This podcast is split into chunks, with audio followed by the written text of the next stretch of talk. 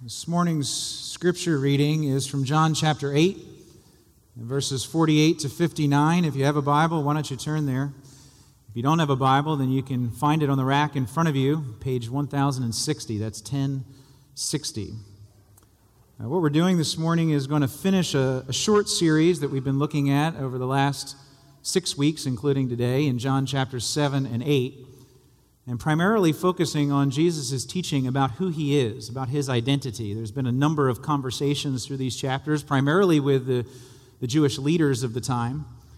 And they have been challenging his teaching, and he has been responding with his, with his truth. And so that's where we come in John chapter 8, chapter, uh, verse, verse 48. You'll, you'll notice as I start reading in a second that it, it will sort of seem as if we're jumping right into the middle of a conversation, and that's because we are. Uh, Jesus has been challenging the, uh, the assertion of the, the Jewish leaders, including some who claimed actually to believe in him. And he had just finished telling them that despite what he was saying and the clarity with which he was saying it, they weren't really getting it. they weren't really understanding. And so that's how that's where the Jewish leaders respond. That's where we come in verse verse 48. So this is God's word. Listen as I read it. The Jews answered him, "Aren't we right in saying that you are a Samaritan and demon possessed. I'm not possessed by a demon, said Jesus, but I honor my Father, and you dishonor me. I'm not seeking glory for myself, but there is one who seeks it, and he is the judge. I tell you the truth if anyone keeps my word, he will never see death. At this, the Jews exclaimed, Now we know that you're demon possessed. Abraham died, and so did the prophets. Yet you say that if anyone keeps your word, he will never taste death. Are you greater than our father Abraham? He died, and so did the prophets. Who do you think you are? Jesus replied, If I glorify myself, my glory means nothing. My Father, whom you claim as your God, is the one who glorifies me. Though you do not know him, I know him. If I said I did not, I would be a liar like you, but I do know him and keep his word. Your father Abraham rejoiced at the thought of seeing my day. He saw it and was glad. You're not yet 50 years old, the Jews said to him, and you've seen Abraham? I tell you the truth, Jesus answered. Before Abraham was born, I am. At this, they picked up stones to stone him. But Jesus hid himself, slipping away from the temple grounds. So that's the text. Now, just to lay all my uh, cards on the table right up front, what I'm going to do is try to move relatively quickly through an explanation of, of this passage. And it is an important passage, but then concentrate on applying what Jesus has been claiming throughout these two chapters John 7 and, and 8. To state it more clearly, what I really want to do is reflect on the, on, the, on the following question If Jesus is who he claims to be, then who am I? Right? If Jesus claims who he, who, if Jesus is who he claims to be, then who am I? If he is who he is, then, then, then who am I? And, and who am I? By who am I, what I mean is, is not just me. I mean all of us. I mean me. I mean you. I mean Faith Presbyterian Church. I mean Calvary Presbyterian Church. All of us. Who are we? That's a pretty relevant question. It's perhaps the most, perhaps the most common uh, question of, of human existence. It's a question everyone asks, from the philosophers to the the average person in your office or your classroom or in the shopping mall? And it's a question that I think we ask probably even more during moments of, of transition, moments of, of great emotion, moments of, of joy, moments of, of, of sadness, because that's when we need to be reminded. It's when we're crying out even more for the answer to the question who am I? So, if you're outlining it then two basic points Jesus' identity and, and my identity. Jesus' claim and, and, and, and who I am, who he is and who am I. Now, first, who Jesus is. What's his claim? Now, if you've been here over the last six weeks, you probably have sensed a pattern, not just in the text that we've read, but in the preaching itself, because Jesus has essentially been making the same claim over and over again in, in, in different ways. He's claiming to be the Jewish Messiah. And even more than that, because there were many who un- misunderstood what that meant to be the Jewish Messiah. Even more than that, he is claiming to be the eternal God himself who comes as Messiah to rescue his children. And that's really, that's really the same point today. That's really the same claim he's making. He's claiming to be the eternal God of the universe who came as the promised Messiah to rescue his, his children. But even though it's essentially the same claim, we can't, just, we can't just brush over it because if we're going to talk about who we are, then we have to understand that in light of who Jesus is. It has to be based foundationally first on, on his identity. So, so very quickly then, let, let's, let's just review. Let's just run through this, this text and look at what we, we just read. Jesus had just made the assertion prior to verse 48 when we started reading that those who, who do not believe in him are not children of God. Instead, they are children of the devil. Because the devil, he says, is the father of lies. And he says, if you do not believe that I am who I claim to be, that you do not believe that I am the Son of God, then you're believing a lie. That's what Jesus tells them. So they respond in verse 48 with a racial slur and calling him crazy. Right? You're a Samaritan and you're demon possessed. And then in, in verses 49 to 51, Jesus, he denies the charge of, of being demon possessed. He doesn't even give dignity to the charge of, of being a Samaritan. And he tells them that everyone who believes in him, who trusts in him, will never die. And then the Jews, in, in verses 52 to 53, they bring Abraham back into the, into the argument. And you go, if you go back in the, the section just before this, you'll see that Abraham had already been a part of the, of the conversation. Now, Abraham, remember, was considered to be the patriarch of the Jewish people. Right? God had come to Abraham thousands of years before and made a promise, right? made with him a, a covenant, which, which is essentially a covenant, essentially a promise of relationship and blessing that comes at a cost. That's what a covenant is. And, and God had made this promise of relationship and blessing to Abraham thousands of years before.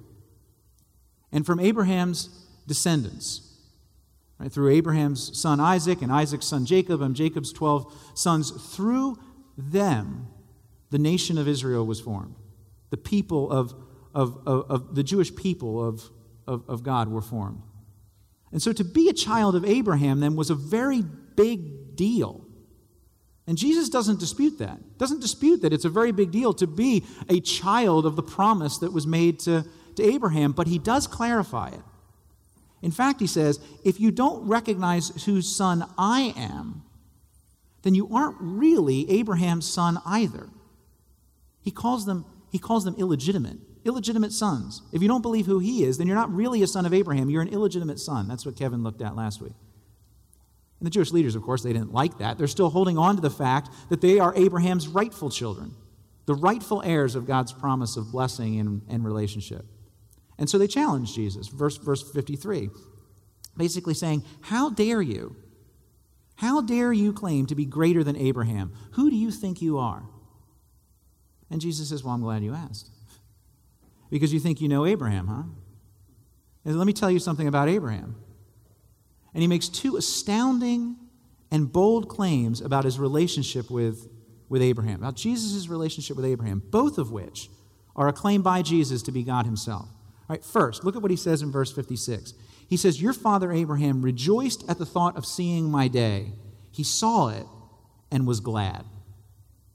Now, throughout the Hebrew scriptures, the prophets always talked about a day. They talked about the day, the day of the Lord.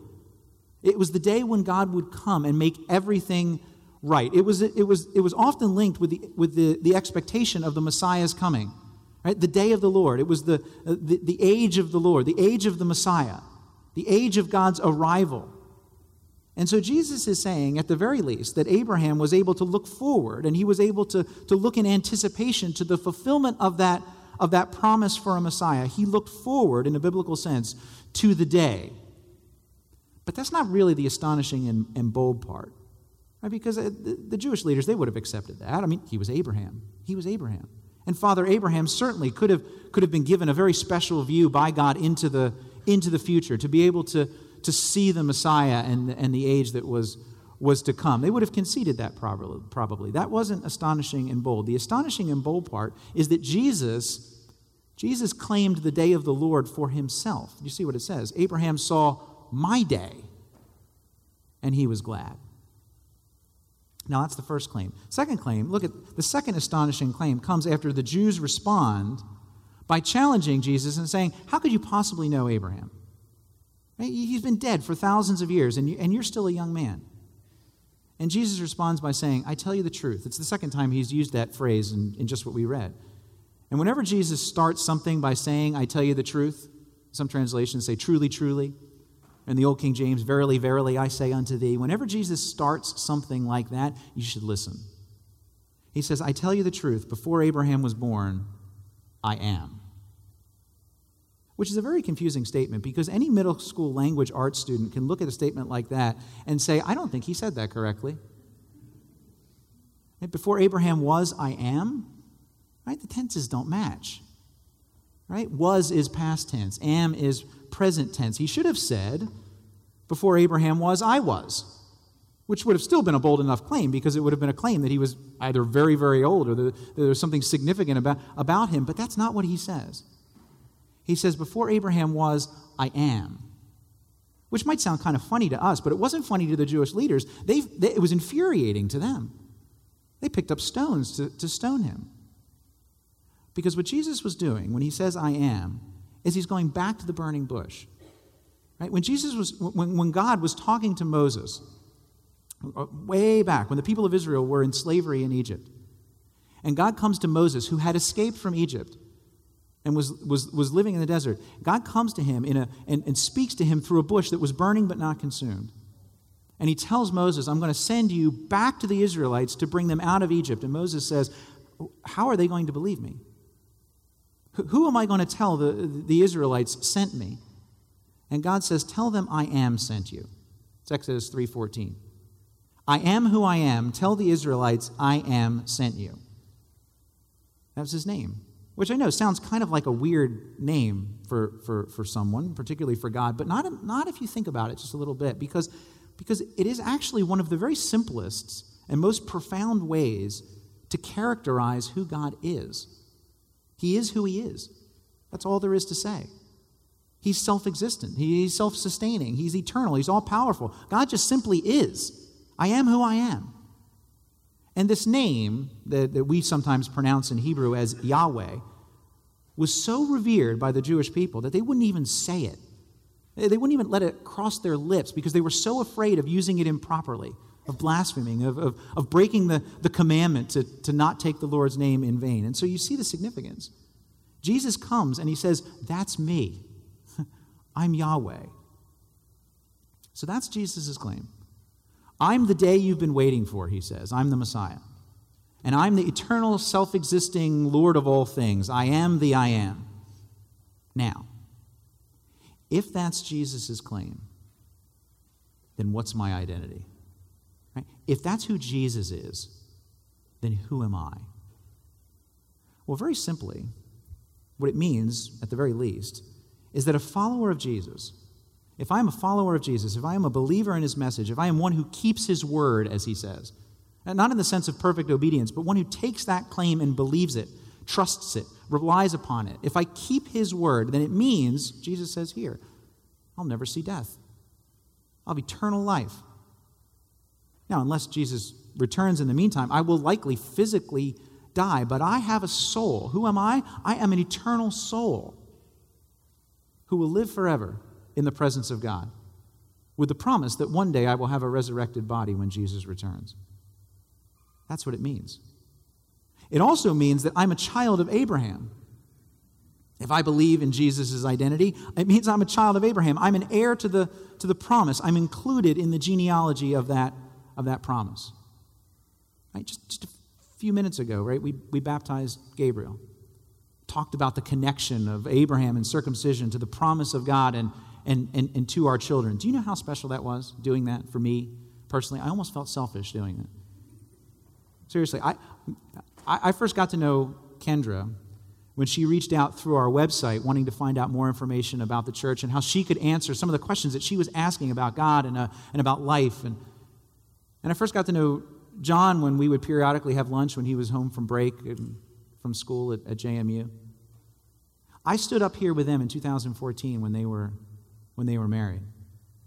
John's parents, as you hear, heard Kevin say, John's parents are members here. Dr. Jardinier is our traditional music director. John's grandfather was a pastor here. Do you see how it works?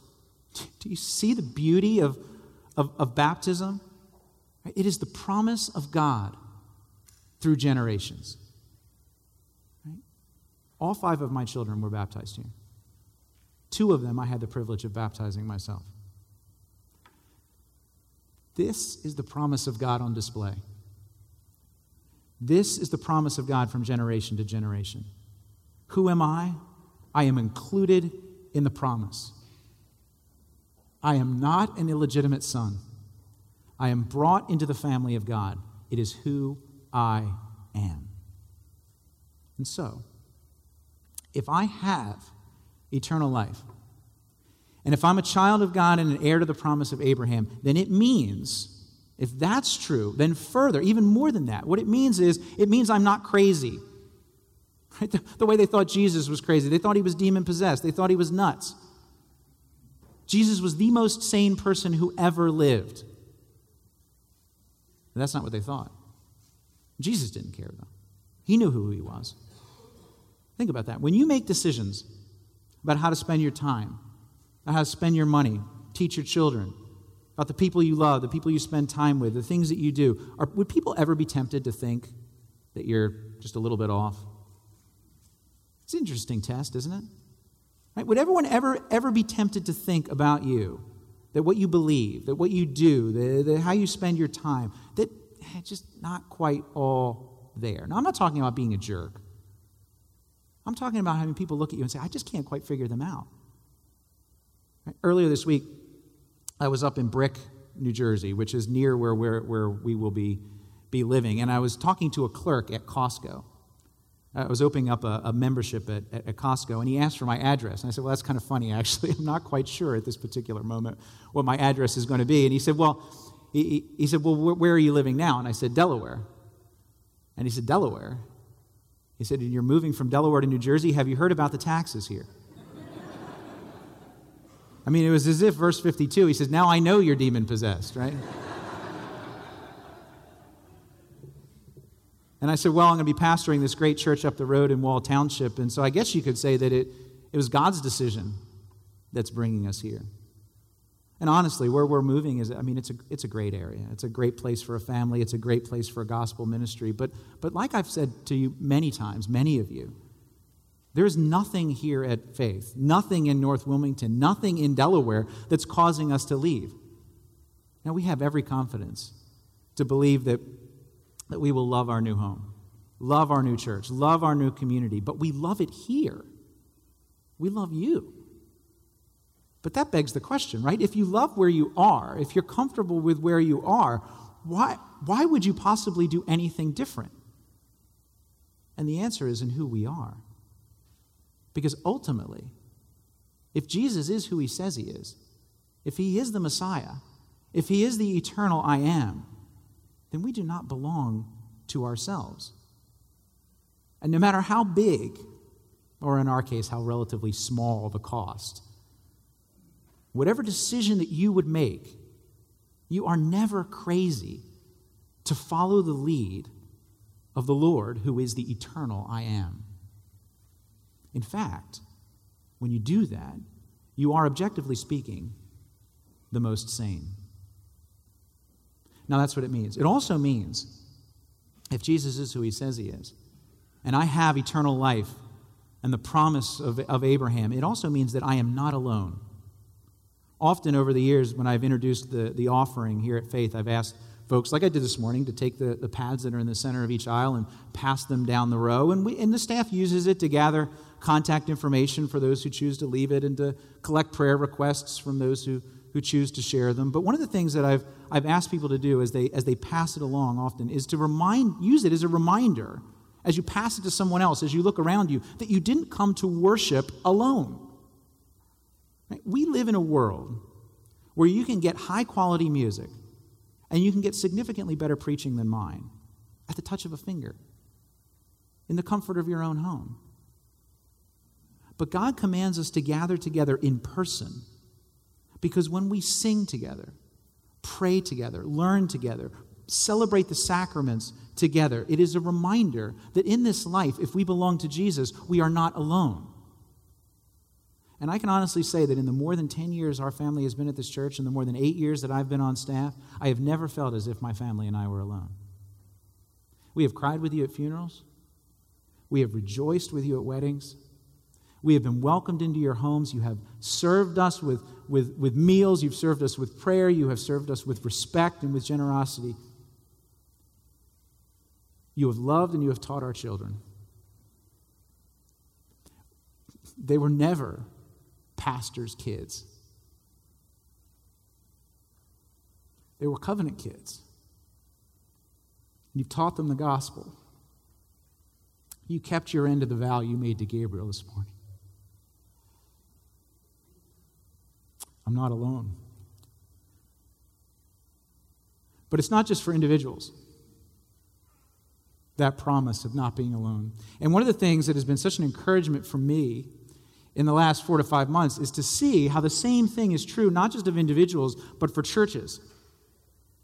Jesus, the eternal I am, in other places, speaks of himself as the bridegroom to his people. Apostle Paul says that the, the, the, husbands are to love their wives in the same way that Jesus loves the church. The church is the bride of Christ. And so, what that means is that all churches who follow that Savior, who identify with Him, are in fact connected to each other. Faith, Faith Presbyterian Church, you're not alone. Uh, this morning in the second service, Scott and Ann McLean are going to be joining us. They're members of Calvary Presbyterian Church in, in Allenwood, where I'm going to be pastoring next week. Scott was on the search committee there. And Scott grew up here at Faith. His father was an elder here for 40 years.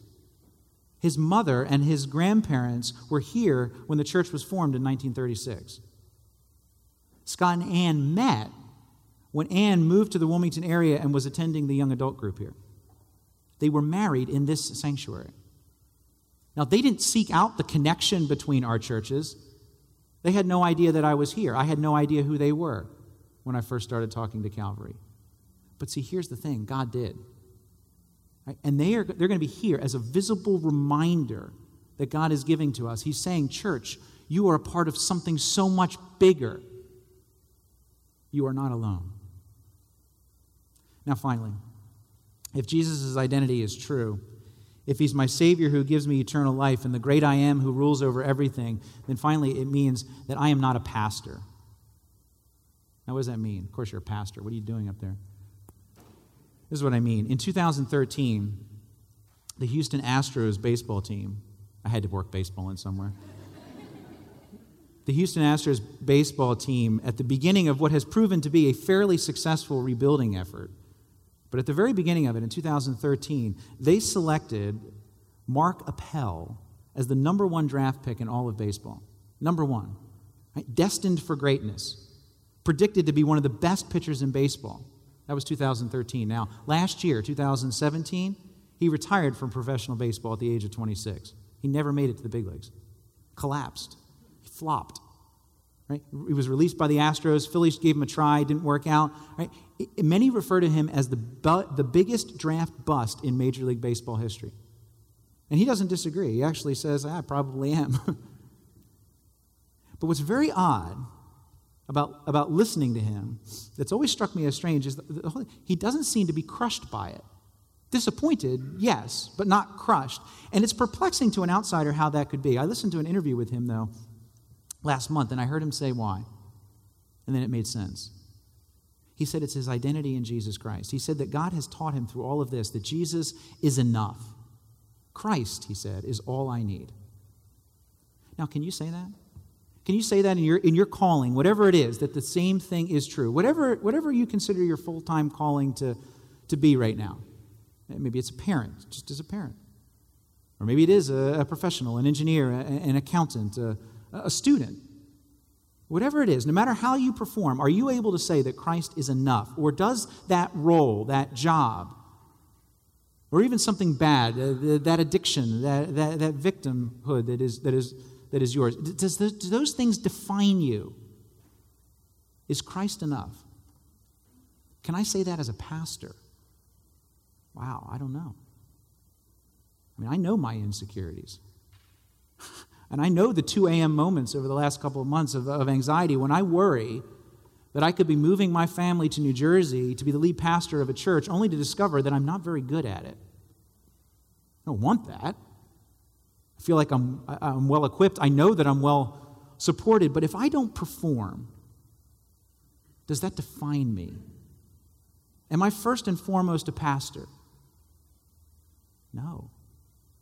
Not if what Jesus says is true. No, I'm not. But I regularly will need to be reminded of that. I will tell you, I have probably the best role models I can imagine for that reminder here at Faith. When I first came on staff, Pastor Brown was still the senior pastor. I sat under his regular preaching for about four years, learned a ton from him about ministry, benefited a, an amazing amount from his practical wisdom. But I hope it doesn't sound insulting to say that, that I've probably learned the most about Jesus. Probably will take away the most about Jesus from watching the way he retired. This is what I mean. Think about this to be the senior pastor of a church for decades, to be involved in every major decision, to be the one everyone comes to, to know everyone in the church, and then transition to a role where that is no longer your job. Forces you to, forces that question, right? Who am I after all? And I will tell you, so far as I could ever see, from behind the scenes as well as in front, that what you see in Jim Brown was someone who was able to step back from leadership and into a supportive role where most of the time people don't even know he's here. And I asked myself, how is that possible? And the only way that I think that's possible is that, is that if all along his primary identity was not the Reverend James O. Brown Jr., senior pastor of Faith Presbyterian Church, but his primary identity is Jim Brown, son of God and child of the promise to Abraham. Same thing is true for Kevin. When he became senior pastor here at Faith in 2012, he had every right to almost exclusive occupy, uh, exclusively occupy this pulpit, to be the outward face of the, of the church in every respect. But instead, he shared it. He's given me one Sunday in every four weeks to, to preach. He's allowed me a seat at the table into every major decision that's been, been made in the church. Now, there's, ever, there's never been any question about who the senior pastor is here. There's nothing in terms of vision or strategic emphasis at faith that will leave with, with me. There isn't anything that he hasn't owned, that he has not driven.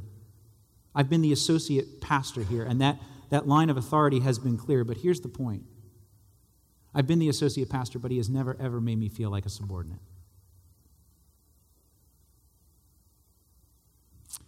He gives credit for success and accepts responsibility for failure better than anyone I've ever seen.